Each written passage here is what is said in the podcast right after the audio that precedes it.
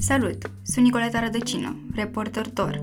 Asculți versiunea audio a unei povești pe care am publicat-o în aprilie 2022.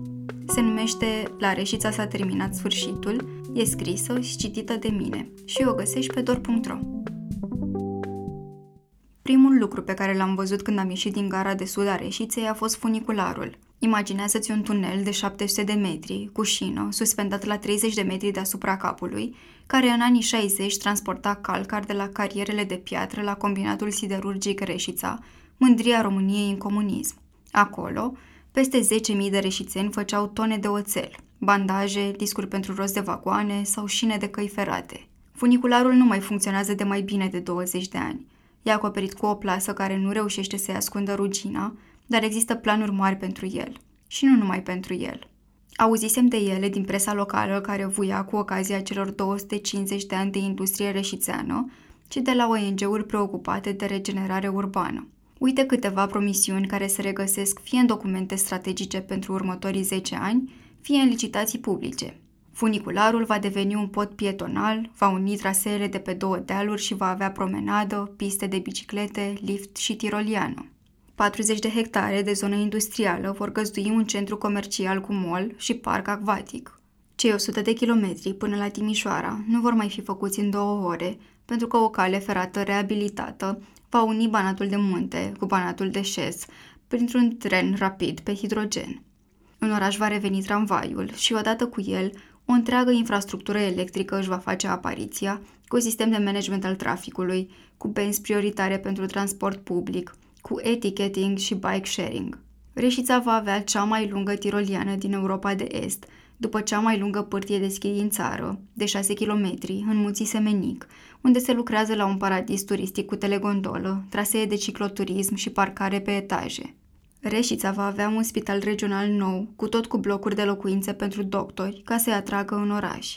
Dacă îți sună science fiction, nu ești singurul. Așa sună pentru mulți reșițeni planurile omului de afaceri Ioan Popa, care a venit în 2016 la primărie și a transformat-o într-un magnet de fonduri europene, a început să pregătească orașul pentru investitori și să-l trateze, practic, ca pe reșița SRL.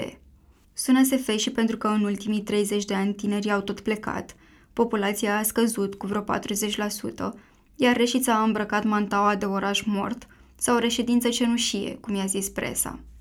În țara în care încrederea în clasa politică se duce doar în jos, unora le e foarte greu să-și imagineze că un oraș industrializat se mai poate reface. Alții, în schimb, văd pentru prima oară o luminiță. Ea reflectă cei aproape 10 km de pistă de biciclete apăruți în Reșița în ultimii 2 ani, un centru civic renovat, în care chiar vrei să-ți petreci serile, și peste 140 de milioane de euro accesați prin fonduri europene. E acompaniată de un soi de bunăvoință care atrage inclusiv artiști ca Dan Perjovski, Dumitru Gorzo sau Nicolae Comănescu, veniți anul trecut, când s-au împlinit 250 de ani de industrie, să țină workshop-uri sau să intervină artistic în hale abandonate.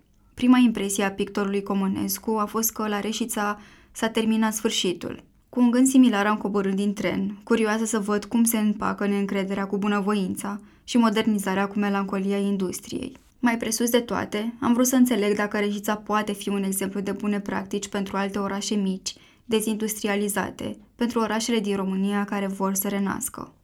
Am ajuns în oraș pe 24 martie, în ziua în care trei sferturi dintre muncitorii teme ca Reșița au ieșit să protesteze la poarta uzinei, deținută de 18 ani de un oligarh rus. Deși acesta renunțase deja de ceva timp la acțiuni, banca a blocat oricum conturile întreprinderii, ca urmare a sancțiunilor impuse de Uniunea Europeană Rusiei, care invadase Ucraina cu o lună înainte. Oamenii nu își mai primiseră banii de două săptămâni. Până seara, ANAF a semnat o decizie prin care se deblocau conturile pentru plăți esențiale, cum ar fi salariile sau furnizorii, dar asta nu i-a liniștit pe oameni. Se tem că se va închide uzina dacă o ține tot așa, a spus sindicalistul cartel Alfa de Cara Severin, Marian Apostol, un tip de 61 de ani, scund, activ, cu părul alb.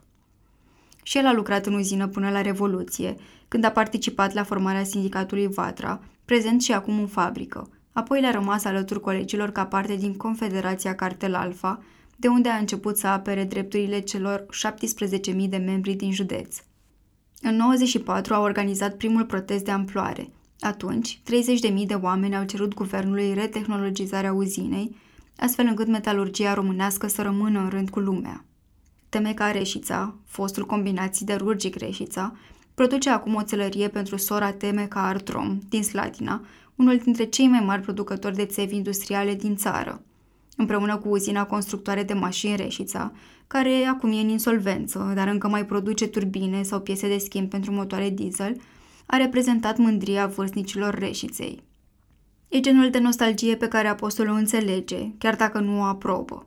Oamenii au trăit bine la CSR și UCMR, au avut salarii mai bune decât alții, au fost scutiți de mers la al doilea război mondial, pentru că s-a făcut aici și armament. Au fost respectați. Azi, pe oamenii îi nemulțumește nu doar că nu-și mai pot plăti ratele, ci și că trebuie să lucreze cu țărâita, noaptea sau un weekend, când energia electrică, care s-a scumpit, e mai ieftină. Vor cere de la guvern plafonarea prețului la energie pentru coloșii industriali, o măsură care ar putea întârzia o lovitură fatală. Industria trebuie revitalizată, extinsă, să nu mai importăm de la alții ce putem produce noi, spune o femeie care lucrează de 27 de ani în uzină. Vede schimbări în oraș, dar nu îi se par bune.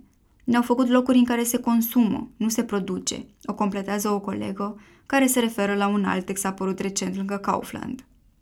Deși în trecut exista o certitudine a vieții care azi e tot mai zguduită, orașul arăta mizerabil.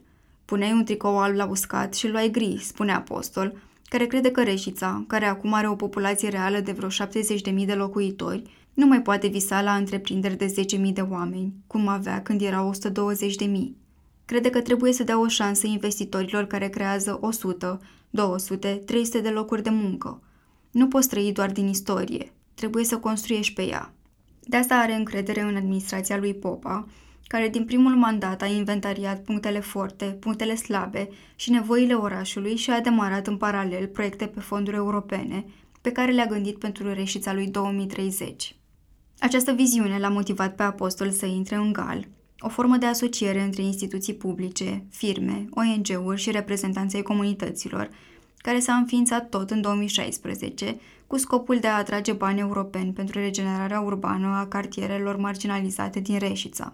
Galuri există peste tot în țară, pentru că sunt o cale mai ușoară de a obține fonduri europene pentru modernizare, o umbrelă generoasă.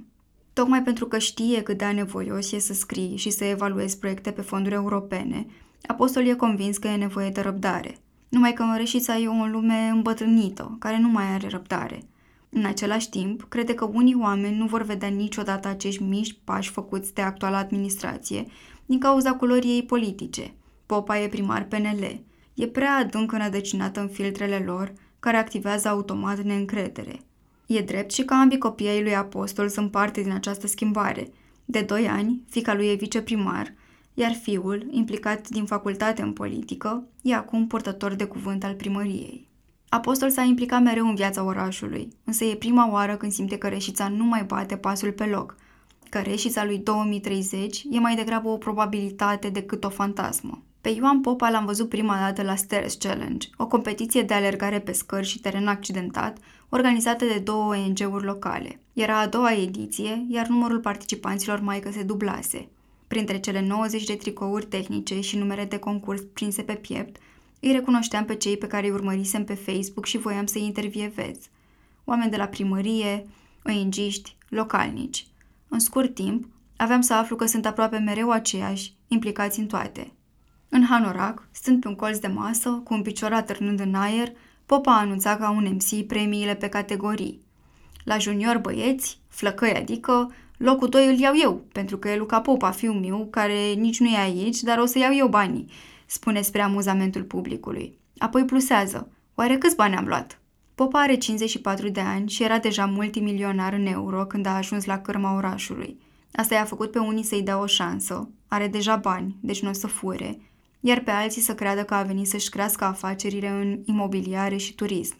Merge mai departe la cea mai sexy participantă, spune zâmbind la microfon. A, nu, mă scuzați, nu, nu, nu e asta acum, mai târziu un pic.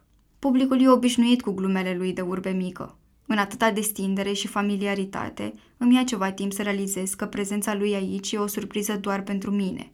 Competiția e sponsorizată de primărie, iar în kitul de start sunt sărățele Monte Banato, Numele vine de la munții Banatului, afacerea care l-a făcut cunoscut ca Nelu Tăiețelu și pe care a vândut-o în proporție de 60% în 2007, pentru că o dusese pe culmi și, spune el, nu mai era o provocare. Trei ani mai târziu, după ce i s-a născut primul copil și a început să-l plimbe în cărucior, a observat halul în care era reșița. Gri, cu gropi, cu spațiu verde ca vai de el. După încă cinci ani de rumegat ideea, a candidat, pentru că ori nu comentăm, ori ne implicăm. Ca primar, mai întâi a analizat bugetul și organigrama, apoi a început să dea oameni afară. A văzut că nu se scrisese niciun proiect pentru etapa în curs de accesare a fondurilor europene, că trei din patru angajați nu scriseseră niciun proiect vreodată și că multe funcții, din punctul lui de vedere, nu se justificau. Știa cât de greu este să concediezi oameni din sistemul public, așa că a făcut ce l-a învățat munca în privat. A căutat portițe în lege. Una dintre ele a fost să desființeze departamente și direcții întregi, doar ca să le refacă sub un alt nume, pentru care oamenii trebuie să dea din nou concurs. Așa a trecut de la patru oameni în Departamentul de Fonduri Europene la 18, majoritatea veniți din sectorul privat, și de la 5 oameni în Departamentul de Investiții la 15. Noua formulă a câștigat 42 de proiecte europene, cu o valoare totală de aproape 160 de milioane de euro, bani de cheltuit în educație, mobilitate, transport, turism. În paralel, primăria se bazează și pe fonduri guvernamentale, iar cheltuielile mici le face din bugetul local, care a crescut în ultimii ani. Reșița primește lunar 7 milioane de lei, aproape 1,5 milioane de euro, din impozitele pe salarii, de trei ori mai mult decât acum șase ani, când locurile de muncă erau și mai puține, iar salariul minim era și mai mic. Când am mers la primărie să vorbesc cu el, am așteptat la ușă și am auzit și înjurături și încurajări și am început să înțeleg de ce se zice că ar fi nebunul de serviciu sau buzduganul care împinge lucrurile înainte, uneori cu prețul înlăturării oamenilor. Nu fac lucruri de capul meu, mi-a spus din primele minute. Viziunea lui implică lecții testate, nu reinventatul roții. Pentru asta ține aproape experți în urbanism sau regenerare urbană, dar și sfătuitor ca Ilie Bolojan, primarul care în trei mandate a schimbat fața Oradiei. Popa crede că fondurile europene sunt singura șansă a unui oraș mic, unde bugetul de investiție e de vreo 3 milioane de euro pe an. Dacă ar trebui să facem singur ceea ce vom face cu bani europeni, ne-ar trebui 50 de ani, a spus într-un interviu. Știe că nemulțumirea principală a oamenilor e că nu sunt locuri de muncă, însă crede că e o chestiune inerțială, o urmă a dramei pe care au suferit-o după depopularea cauzată de decăderea industriei. De asta a și înființat în două licee din oraș școli duale. Acestea formează sudori, operatori pe mașini cu comandă numerică, patiseri, ospătari și îi atrag mai ales pe cei din comunele din împrejurimi, pentru că oferă bursă, cazare și masă gratuită. Dintr-o clasă de 24 de electricieni care au făcut practică în companii locale, vreo 10 au rămas anul trecut angajați. Tot pentru dinamizarea vieții în oraș a susținut și absorpția Universității Eftimie Murgu de către Universitatea Babeș-Bolyai, care nu are la Cluj facultate de inginerie și care face orașul mai atractiv și pentru investitori, nu doar pentru studenți. Orice problemă aș aduce în discuție, Popa pare să aibă un răspuns și un proiect antamat. Rostește cifre, termene și etape ale proiectelor cu o siguranță de sine care mă intrigă. Unul dintre oamenii cheie pentru ambițiile primarului este Grațian Dobre, coordonatorul Departamentului de Fonduri Europene, care doar ce se întorsese de la un târg de mobilitate din Olanda când am vorbit. A văzut acolo și spații de garare pentru biciclete în parcări, ca să nu-ți mai car bicicleta în casă, și senzori pentru cântărirea vehiculelor în mers, ca să nu mai intre camioane cu sarcina depășită în oraș, dar s-a întors cu o misiune fezabilă – să facă în reșița piste de biciclete de minimum 1,5 metri pe sens, să ai loc să te plimbi în tandem. Standardul e de 1 metru. Grațian are 35 de ani și nu lasă telefonul deoparte nici când aleargă, că nu se știe ce apare, mai ales dacă e perioada de evaluare a proiectelor, când finanțatorul cere clarificări în termen de 5 zile, iar ei au zeci de proiecte depuse în paralel. E reșițean absolvent de studii economice și a început să lucreze în consultanță încă din facultate. Avea firma lui și se gândea să experimenteze alte provocări, poate la București, când popa l-a chemat să lucreze la primărie. Nici eu nu știu cum a prostit să vin, râde el. Dacă ar fi să scrie o carte despre munca aici, ar numi o gherila management în administrația publică, pentru că tot ce au făcut în primii ani a fost să ardă etape – ca atunci când au găsit un draft de strategie locală făcut de o firmă obscură, care inclusese pentru reabilitare toate bisericile din Reșița, dar aproape nicio școală. După ce au făcut propriile analize, ei au inversat proporția. Esențială pentru transformarea Reșiței a fost și întâlnirea din 2016 a lui Popa cu MKBT, Make Better din București, o organizație hibrid, jumătate ONG, jumătate firmă de consultanță, preocupată de dezvoltare locală și regenerare urbană. Voia să atragă investitori și avea nevoie de o mapare a punctelor forte, cu care să se ducă la târguri și conferințe cu investitori, spune Marina Batog, cofondatoare MKBT, care lucrează de șase ani cu administrația publică din Reșița, mai mult decât cu oricare alta. I-am propus atunci să o facem mai sistematic, să inventariem toate siturile industriale din oraș, să vedem ale cui sunt clădirile, care e disponibilitatea de utilizare și potențialul de valorificare prin reconversie funcțională, apoi să le facem broșuri de promovare. MKBT a colaborat în trecut și cu alte primării. Are proiecte acum și la Făgăraș, însă viziunea găsită la Reșița a fost rară. Rezultatul sistematizării s-a concretizat în invest în reșița.ro și în atragerea unui dezvoltator imobiliar internațional, același care a făcut cartier Coresi să se întâmple la Brașov și care are un masterplan pentru oraș. În 15 ani, pe o fostă platformă industrială va apărea treptat un mall, apoi un aquapark, hoteluri și clădiri de birouri. În toamnă ar trebui să se ivească șantierul.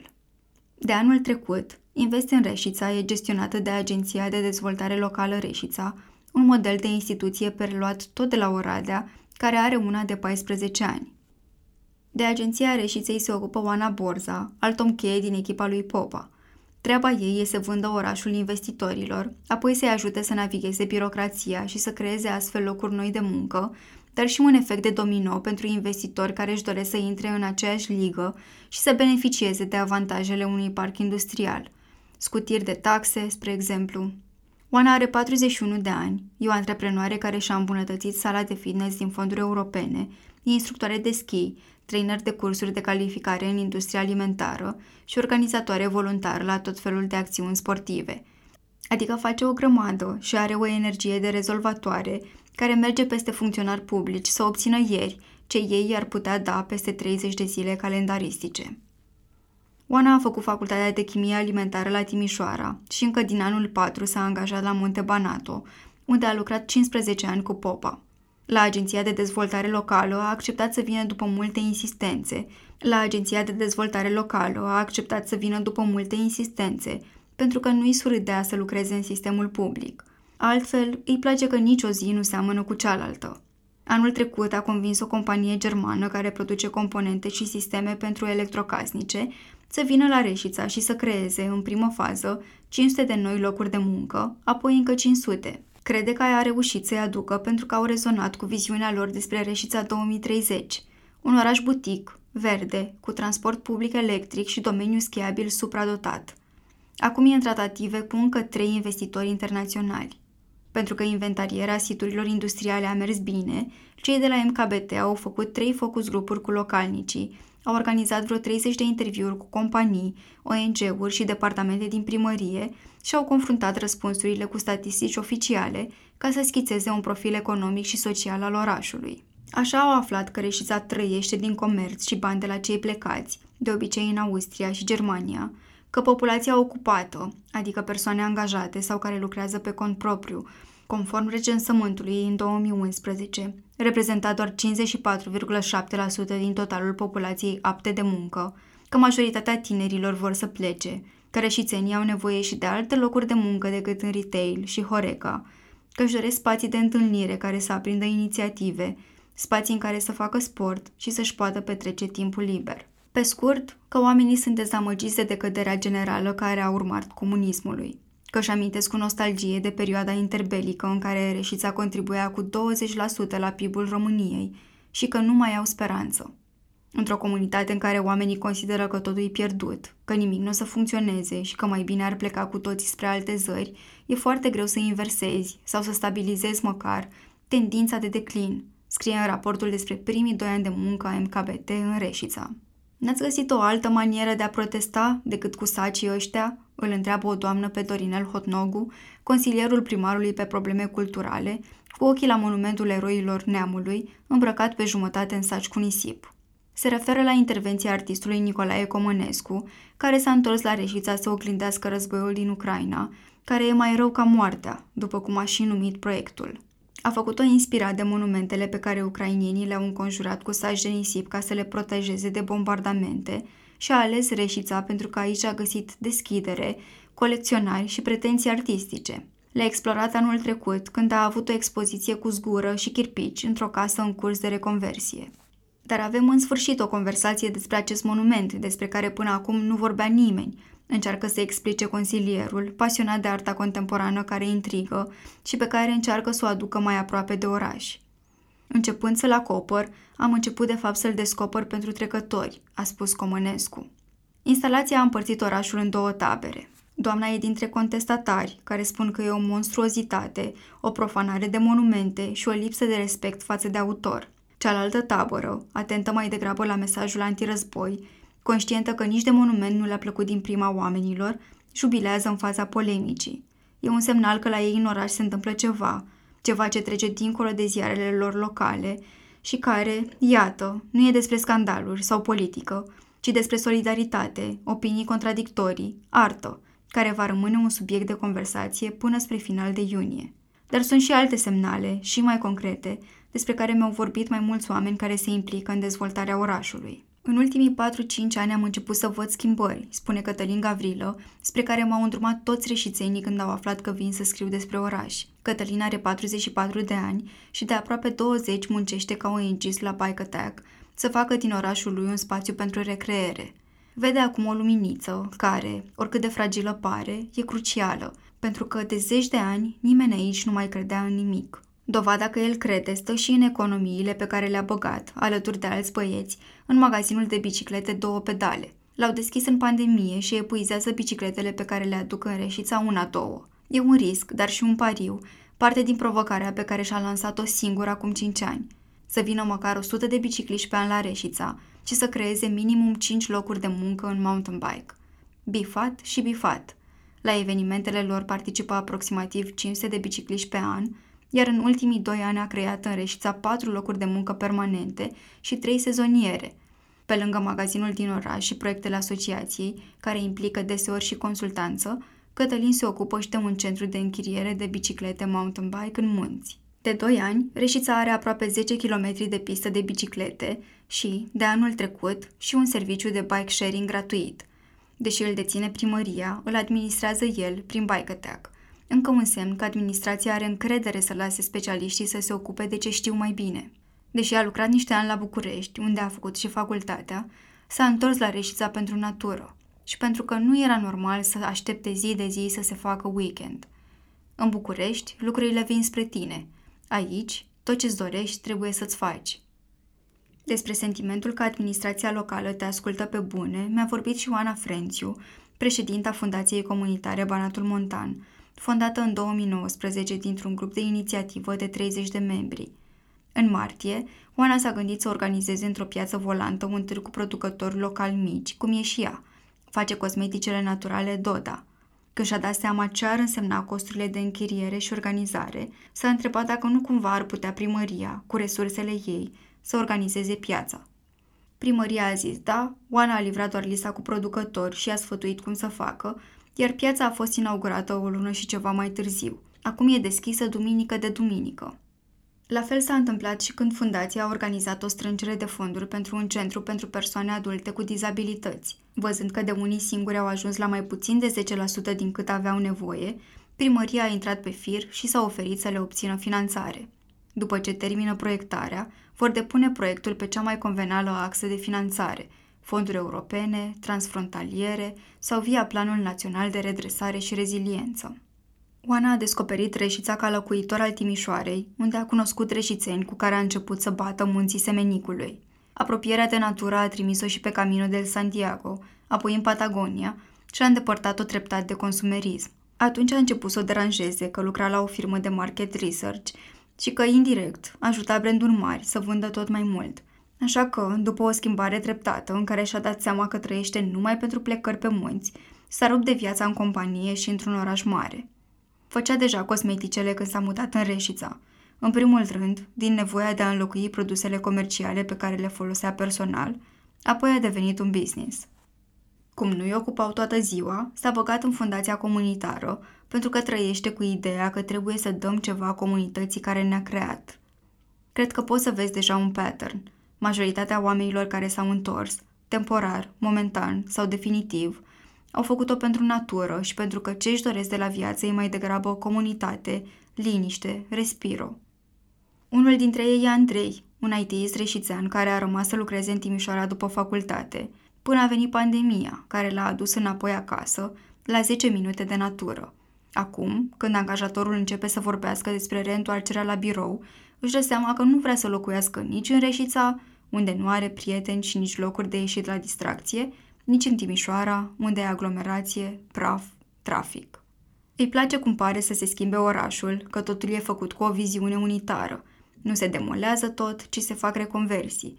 Sunt inițiative și pentru sistemul de învățământ, și pentru investitori, și pentru patrimoniu. În același timp, știe că o să mai dureze și că oamenii nu au răbdare. Mama lui, secretară la o școală generală din Reșița, îi povestește că în fiecare lună se retrage câte un copil ca să plece cu părinții în străinătate. În plus, într-un oraș în care cei care se implică sunt aceiași, la organizat evenimente, la voluntariat, la grupuri de inițiativă, la fundraising, observ rapid că cea mai mare problemă e că nu ai capital uman. Lumea a rămas cu ideea asta că e un oraș mort și nu ies din ea – sunt blazați și nu participă nici la evenimentele alea puține câte sunt, spune Oana Frențiu despre filmul Tata mută munții, pe care l-au proiectat pe un mega ecran anul trecut, alături de echipa filmului, și au venit 17 oameni, dintre care vreo șapte erau invitați.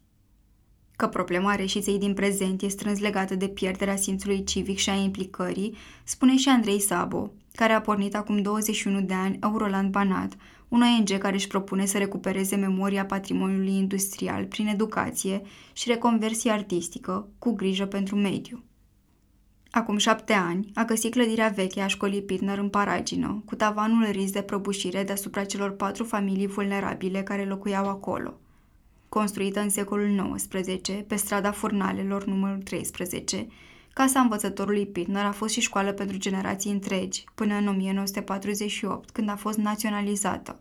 După ce a consultat arhitecți care i-au spus că e patrimoniu de clasă B și ar putea fi restaurată, a atras atenția primăriei. Argumentul lui a fost că reabilitarea casei ca un centru cultural multifuncțional, cu muzeu, cu ateliere și evenimente, ar putea revitaliza toată zona din apropierea fostelor uzine. Dar nu s-a întâmplat nimic. După alegerile din 2016, a încercat și cu noua administrație, fix după ce Popa spusese public că școala e o ruină și trebuie demolată. Sabo s-a dus la primărie cu arhitecți care au explicat cât de important ar fi pentru patrimoniu și turismul cultural să salveze totuși clădirea, iar primăria a cedat. Cu toate astea, lucrurile nu s-au mișcat până n-a venit în echipa primarului Dorinel Hotnogu, care s-a ocupat de mai toate inițiativele culturale de anul trecut, sub umbrela 250 de ani de industrie reșițeană. Mai încercase să-i repare acoperișul și pe vremea în care a fost viceprimar, dar n-a avut susținere. De data asta însă, a găsit o linie de finanțare potrivită pentru salvarea școlii și a pus cap la cap o echipă.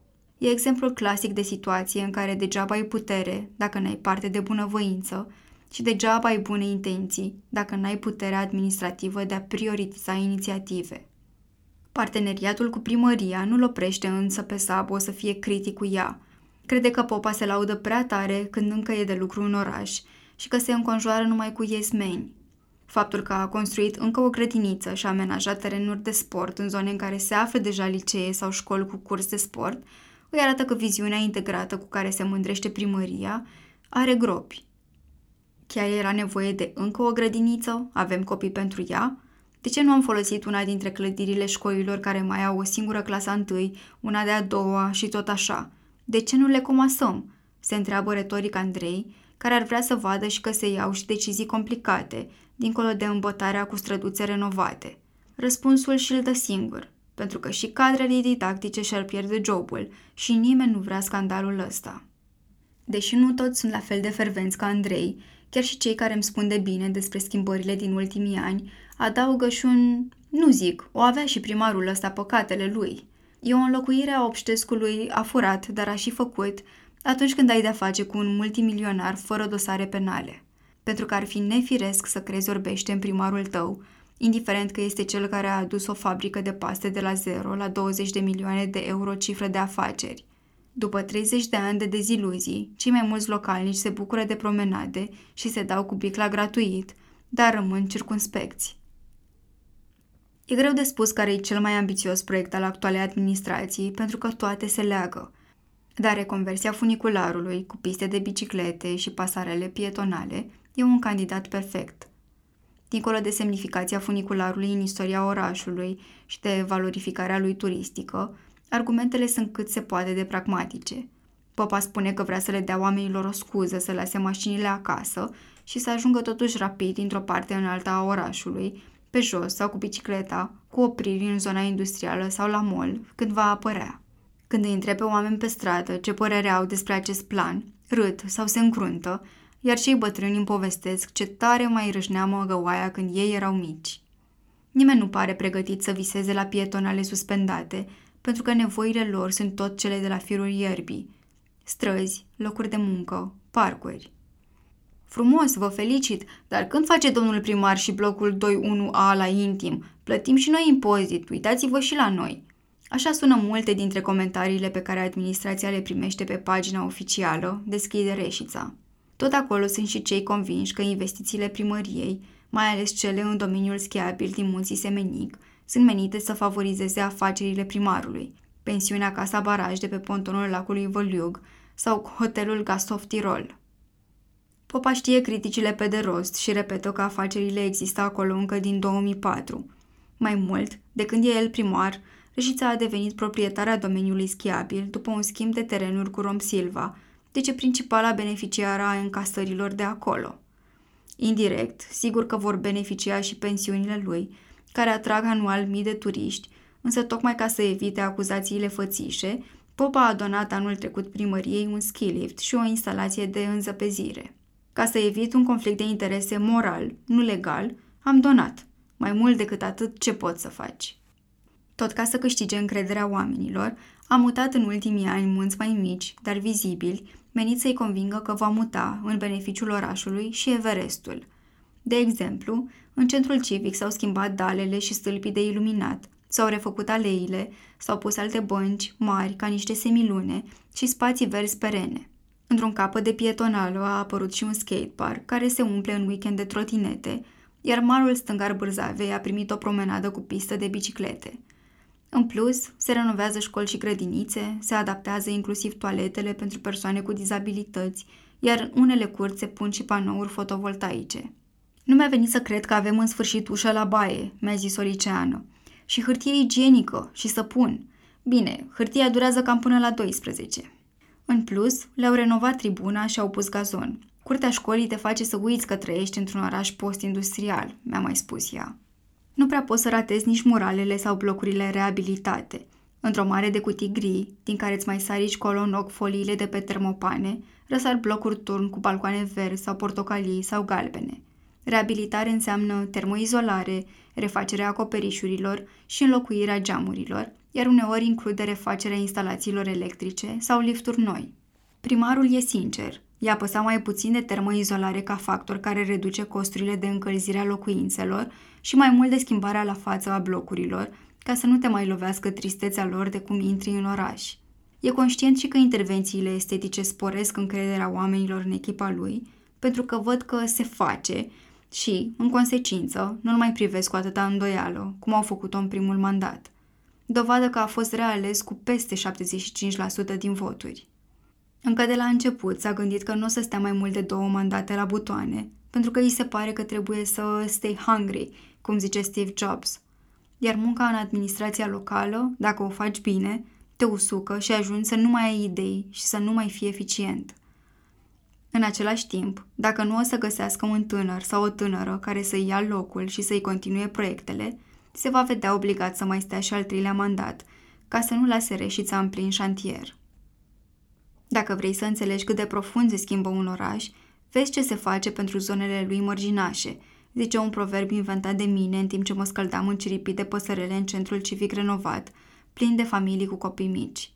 Reșița are mai multe zone dezavantajate, adică izolate de transportul public sau supraaglomerate, în care trăiesc oameni fără acte sau fără venituri stabile, care au abandonat școala ca să câștige un ban și care cresc copii în risc de abandon școlar. Ele sunt rezultatul boomului industrial din anii 70, dar și al restructurărilor uzinelor post-revoluție, când mulți oameni au rămas pe drumuri. Acum, aceștia locuiesc în foste colonii de muncitori, unele aflate în proprietatea administrației sau în adăposturi improvizate. Ani de zile au fost tratați ca o masă de manevră, spune Popa, care e convins că tot fondurile europene le vor schimba și lor viața. Cinci dintre zonele dezavantajate sunt cuprinse în strategia de dezvoltare locală a zonelor urbane marginalizate creată de GAL. Cu ea a obținut o finanțare de 7 milioane de euro pentru infrastructură, adică asfaltarea străzilor și reabilitarea școlilor și a grădinițelor, plus mai multe intervenții de tip after school și consilierea părinților pentru prevenirea abandonului școlar. Estimarea e că intervențiile vor avea impact asupra 19.000 de persoane defavorizate, din totalul de aproximativ 70.000 de reșițeni. Fiindcă finanțările europene au criterii stricte în baza cărora sunt selectate zonele marginalizate, există comunități vulnerabile care au rămas pe din afară. Un astfel de caz e cartierul Câlnic, care a fost însă prins într-un proiect pilot de reglementare a așezărilor informale, inițiat de MKBT. Obiectivul e ca toate cele 46 de familii din capătul străzii Bistra să intre în legalitate, adică primăria să parceleze terenurile pe care locuiesc și să creeze un plan urbanistic zonal, în baza căruia să poată primi drept de posesie pentru pământ, ceea ce îi va ajuta să aibă ulterior acces legal la electricitate, apă, educație și muncă.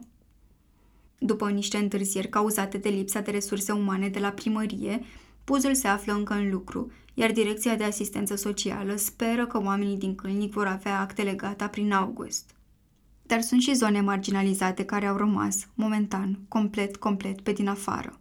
Pe câteva le-am vizitat alături de Florin Nica, asistent social și președinta Asociației Humanitas Prodeo, care intervine cu hrană, adăpost și activități în zone defavorizate încă din 1994. Una dintre ele e Secu, un fost sătuc minier devenit cartier al Reșiței după 60, când s-au închis minele și unele clădiri au devenit locuințe sociale. Aici, cei care nu-s plecați în Austria la muncă o lună da, o lună ba, lucrează cu ziua. Alții n-au acte de reșița și n-au cum să acceseze beneficiile care li s-ar cuveni. Din centru până acolo am făcut vreo 20 de minute cu mașina, cam cât îți ia să traversezi tot orașul. De la șosea am virat pe un drum deluros de pământ. După câteva minute, casele îngrijite s-au rărit, iar în mijlocul străzii s-a format un șanț în care ajung deșeurile, inclusiv dejecțiile umane. În capătul străzii se află o comunitate de romi, segregată chiar în interiorul acestei segregări. Din cele 10 familii care trăiesc în locuințe sociale, patru au toalete, în timp ce restul își fac nevoile în pădure. Dar chiar și cei care au toaletă au probleme, pentru că instalația e provizorie. Sogru mi trage apa la el și mi-ajunge mie în casă, îi spune o mamă asistentului social. Flori știe că cei care furnizează apă potabilă și canalizare în județ au întârziat cu lucrările și a făcut deja petiții ca să se rezolve. Pentru că nu există canalizare, nici primăria nu poate veni să asfalteze, spune ea, ca oamenii să ajungă mai ușor la șosea, unde circulă un microbuz. După mai multe telefoane și tot soiul de asigurări că situația va fi remediată curând, ne-am dus să vedem una dintre zonele care a prins loc în strategia galului, pedalul Crucii, unde șantierul ar trebui să înceapă vara asta. De pe șoseaua principală am virat pe o străduță care urcă pe lângă TMK până în deal, unde locuiau muncitorii de la uzină pe vremuri. Pe aici nu circulă niciun autobuz și nici taximetriștii nu se încumetă să intre, pentru că nu vor să-și distrugă mașinile. Drumul e atât de îngust și de încârligat încât trebuie să claxonezi precaut înainte să intri în orice curbă. Strada se afundă într-un munte de zgură eliminat în ani de zile de combinat. Fiecare rafală de vânt înseamnă zgură plimbată de colo-colo, inclusiv în casele oamenilor și în ochii puștilor care se joacă cu mingea pe stradă. Flori o recunoaște pe una dintre fete și o întreabă dacă mai merge la școală. E principala ei grijă, pentru că școala e singura lor șansă. Apoi îl întreabă pe un tânăr de 19 ani, care îi spune că dă cu turnăcopul prin cimitire, de ce nu vrea să se înscrie la învățământul dual? Dacă n-am învățat carte... Flori spune că nu e prea târziu și că la colegiul tehnic, unde există învățământ dual, ar primi 400 de lei bursă și ar mai învăța și o meserie, direct la o firmă, care ar putea apoi să-l angajeze. Tânărul nu pare încântat, dar dă din cap, mai degrabă ca să o mulțumească pe Flori. Ea le cere numerele de telefon amândurora ca să mai insiste. Flori nu le știe numele, dar îi recunoaște după probleme. Fetița care nu s-a mai dus la școală, mama care nu știe să se semneze la bancă, copilul care n-a fost declarat de părinți. E recunoscătoare că există din ce în ce mai multe proiecte care includ și comunitățile vulnerabile, dar nu-i place că trebuie să-i trateze pe oameni ca pe statistici și să-i pună să semneze pentru un pachet de mâncare sau o participare la vreo activitate. Cel mai avansat șantier al finanțării GAL pentru comunități defavorizate se află în cartierul Mociur, unde administrația speră că Reșița 2030 își va muta centrul, odată cu molul și parcul acvatic și hotelul, care vor apărea pe fosta platformă industrială. Ar fi o schimbare la 180 de grade într-un loc pe care presa l-a numit cartierul Geno sau bomba socială. Acolo, până la finalul anului trecut, în două cămine de locuințe sociale cu 180 de carsoniere trăiau 190 de familii. După ce oamenii au fost relocați în alte cămine și locuințe sociale ale primăriei, un bloc a fost demolat, iar al doilea urmează să fie recompartimentat. Din 90 de camere vor să obține 50 de apartamente, 12 garsoniere, 28 de apartamente cu două camere și 10 apartamente cu 3. În 2024, în ele ar trebui să se întoarcă familiile în care cel puțin unul dintre membrii are loc de muncă, copilul merge la școală, iar dosarul lor arată că n-au avut conflicte cu vecinii. Ceilalți vor rămâne acolo unde le-a găsit loc Direcția de Asistență Socială a primăriei. Teoretic, 50 de familii vor începe o viață mai bună. Practic, 140 de familii rămân, momentan, cu aceleași probleme, la care s-a adăugat și o trambalare. De restul oamenilor în nevoie din Reșița se ocupă tot direcția, în colaborare cu trei organizații. Una oferă servicii de tip after school, masă caldă și activități de voluntariat și antidiscriminare, alta face consiliere și cursuri de calificare. Scopul tuturor e să ducă adulții la muncă și copiii la școală. De când a venit Popa la primărie, direcția s-a restrâns de la 173 de angajați la 58. Dintre ei, 50 sunt oameni de teren, într-un oraș în care Gala a estimat 19.000 de locuitori vulnerabili numai în strategia lor de dezvoltare locală a zonelor urbane marginalizate. În realitate, sunt vreo 25.000, estimează directoarea direcției, Lidia Roșianu. Deși numărul angajaților a fost redus la mai puțin de o treime, proiectele direcției s-au înmulțit. E chiar prima oară în 20 de ani de când direcția e implicată direct în accesarea fondurilor europene. Asta înseamnă că e mai multă muncă pe care o fac toți cei rămași, fie că e scris de proiecte sau cărat paleți. Roșianu spune însă că se descurcă. Am rămas cu oamenii cu adevărat dedicați, care se implică indiferent de oră. Tot de la venirea lui Popa a început să scadă și numărul beneficiarilor de ajutor social, de la 176 în 2016 la 60 în prezent. I-am dus de mânuță la agenții economici, a spus Popa în presă. Din cei 116 care au dispărut din statistică, doar 28 s-au angajat de fapt. 66 au rămas fără ajutor, fie pentru că au refuzat joburi, fie pentru că au refuzat să facă muncă în folosul comunității, 21 au decedat, iar 28 au fost ajutați să-și facă dosar pentru dizabilitate și pensionare. Ce nu se spune însă e că e mai complicat de atât să ai grijă cu adevărat de comunitățile vulnerabile, abandonate de societate an de rândul. De pildă, doar 30% dintre cei din comunitățile vizate de strategia GAL au absolvit 8 clase, ceea ce înseamnă că e greu să regăsești locuri de muncă pe o piață care cere sudori, bucătari, topitori, lucrători în confecții sau inginerie. În plus, aproape 50% dintre cei din Mociur și dealul Crucii au dizabilități sau boli cronice care le îngreunează activitatea zilnică. Primăria nu are, momentan, o abordare integrată pentru eradicarea sărăciei, ci doar o suită de proiecte. Pe unele le face prin finanțarea GAL, pe altele prin finanțare proprie, spune Marina Batoc de la MKBT. Ea crede însă că e firesc să-ți canalizeze eforturile în primă instanță în jurul lucrurilor care se pot rezolva mai repede și care pot aduce oamenii împreună, ca să se dedice, ulterior, lucrurilor cele mai grele. Deși toate proiectele contribuie, Nu sunt suficiente, pentru că problemele sunt structurale, însă nu e timpul pierdut. Deși sărăcia nu e neapărat neglijată la Reșița, nu e tratată nici cu suficientă viziune. În strategia Reșița 2030 nu apare nicăieri problema majoră și greu de rezolvat a orașului. Sărăcia. Deschide ochii, acceptă un nu, depășește-ți limitele. Îmi spun câteva mesaje scrise pe tăblițe colorate când dau să urc la mansarda, porecla Centrului de Tineret și Voluntariat Reșița, acum găzduit de o fostă grădiniță. S-a mutat recent dintr-un bloc, pentru că la finalul anului trecut a început reabilitarea lui.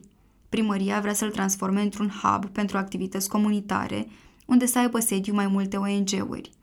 Printre cutii cu căni din ceramică făcute de tineri, mese de fuzbol și afișe despre evenimente, am găsit-o pe Daniela Lupșan, o tipă fâșneață de 59 de ani, cu părul tuns scurt. De aproape 20 de ani coordonează acest centru, inițiat de Direcția Județeană pentru Sport și Tineret Caraș Severin și sprijinit de primărie, unde învață vreo 50 de puși să scrie adrese, să picteze pe față, să-și exprime punctul de vedere, chiar dacă e contra curentului. Dana a ajuns aici după disponibilizările de la combinatul siderurgic, deși nu avea nicio pregătire sociologică sau de asistență socială, cum ar fi normal azi. S-a format din mers și cu ajutorul la tot felul de schimburi de experiență. De când cu pandemia, îi vede pe tineri și mai interiorizați și izolați. Majoritatea vor să plece cât mai repede din oraș, iar cei care n-ar vrea să facă o facultate, ci să se angajeze direct, n-au curajul să o spună. Toți sunt terorizați de teste, olimpiade, bacalaureat. Nu se opresc din coana asta să experimenteze, să încerce, să vadă ce le place cu adevărat, spune Dana, care a învățat de la fiul ei cât e de important ca fiecare dintre noi să facă asta. El a trecut prin trei facultăți și acum trăiește dintr-o pasiune, biciclitul.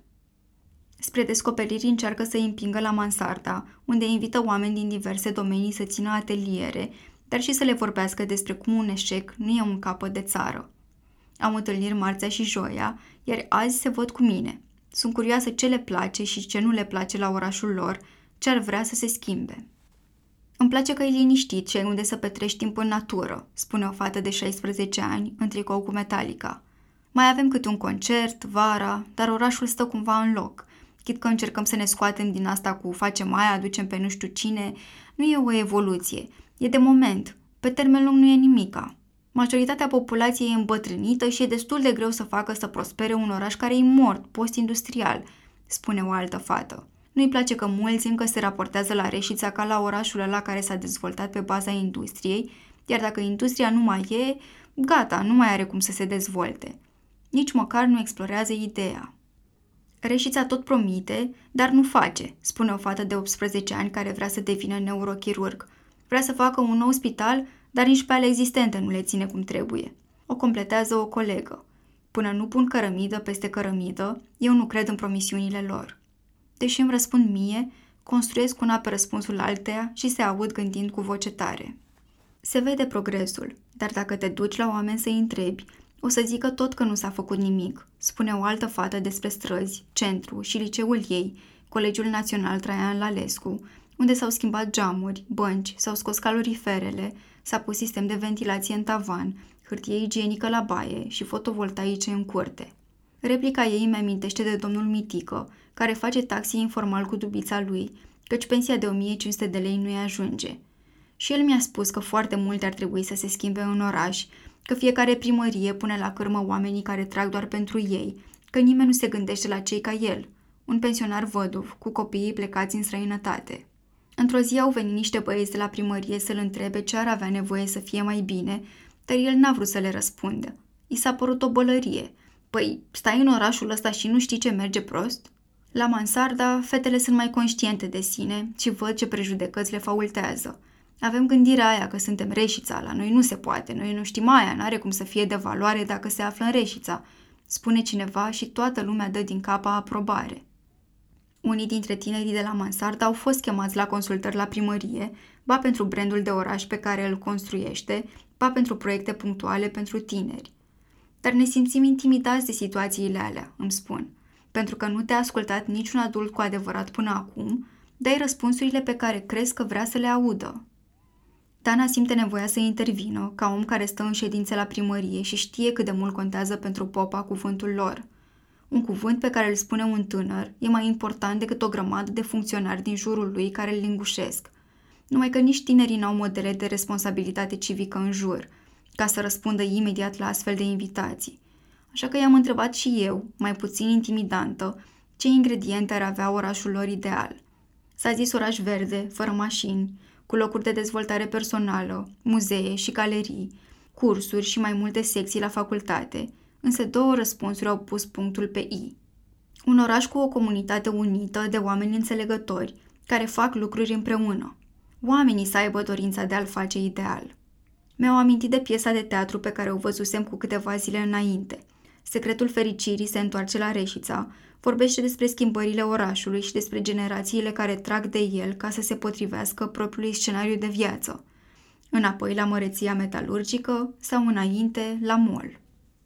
Toată lumea vorbește, toată lumea clevetește, dar nimeni nu-și pune o simplă întrebare. Ce anume face un oraș să trăiască, să fie viu, să pulseze de viață, spune o replică din piesă. Clădirile, politicienii, sistemul, dealurile, oamenii? Cu siguranță oamenii. Numai că să revii sau să nu pleci deloc dintr-un oraș ca Reșița implică și niște sacrificii, sau cel puțin o dilemă interesantă, pe care o are și Mădălina Gligor, membră Mansarda și studentă la actorie la Timișoara. Mădălina știe că dacă s-ar întoarce acasă, ar fi cea mai populară actriță, ar juca super mult și asta ar bucura-o. Ar face lucruri pentru comunitate, poate chiar ar reuși să deschidă o secție de teatru la facultate sau măcar o școală privată. Dar, în același timp, m-aș sacrifica, pentru că asta ar însemna că nu am încercat niciunde altundeva, că m-am întors în bula mea unde e cald și bine, unde merg la sigur. Dar dacă peste 10 ani o să mă întreb cum ar fi fost dacă? M-am întors în București pe 7 aprilie, în ziua în care 8 autocare cu peste 400 de angajați ai teme ca Reșița și teme ca Artrom Slatina au ajuns în fața guvernului. Vrem să muncim, nu vrem să cerșim. Băncile, cămătari cu acte în regulă. Sunt câteva dintre mesajele de pe pancardele ridicate pentru camerele de filmat. După două săptămâni de proteste, care le-au adus ameliorări, oamenii au cerut derogarea totală de la sancțiunile impuse în urma războiului pornit de Rusia, adică să poată încheia contracte, să plătească furnizorii, să livreze marfa care stătea blocată în porturi. An aflat ce au cerut, dar pe o perioadă determinată care prelungește agonia și cu o condiție – un reprezentant al statului să supervizeze, ca membru cu drept de veto în Consiliul de Administrație al companiei, toate plățile și livrările de marfă, ca să fie evitat orice contact cu Rusia. Unii o văd însă tot ca pe o victorie mică, vremelnică. Să trăiești 30 de ani cu drobul de sare deasupra capului e mult și poate că teama are nevoie de tot atâta timp ca să poată lăsa locul încrederii. Sau poate că nu mai dispare niciodată. E ce trăiesc și reșițenii când privesc planurile lui Popa. Când te apuci de proiecte mărețe de regenerare, care durează zeci de ani, pleci cu reticența comunității în cel mai bun caz. După cum a spus, la o masă rotundă unde Reșița a fost studiu de caz, o reprezentantă a dezvoltatorului imobiliar care va face mall și aquapark în oraș. Pleci de la un statut de companie care a furat industria și umple țara de moluri. Nu poți contrazice părerea asta decât prin dialog îndelungat, constant, care implică pe toți, ceea ce uneori iese, de multe ori nu prea. Important e să continui, pentru că, la un moment dat, consecvența unora va slăbi reticența altora, iar dacă fiecare se ocupă de bucățica lui, s-ar putea să avem o reșița 2030 diferită de cea de azi, care nu e nici ea perfectă. Dar cine e?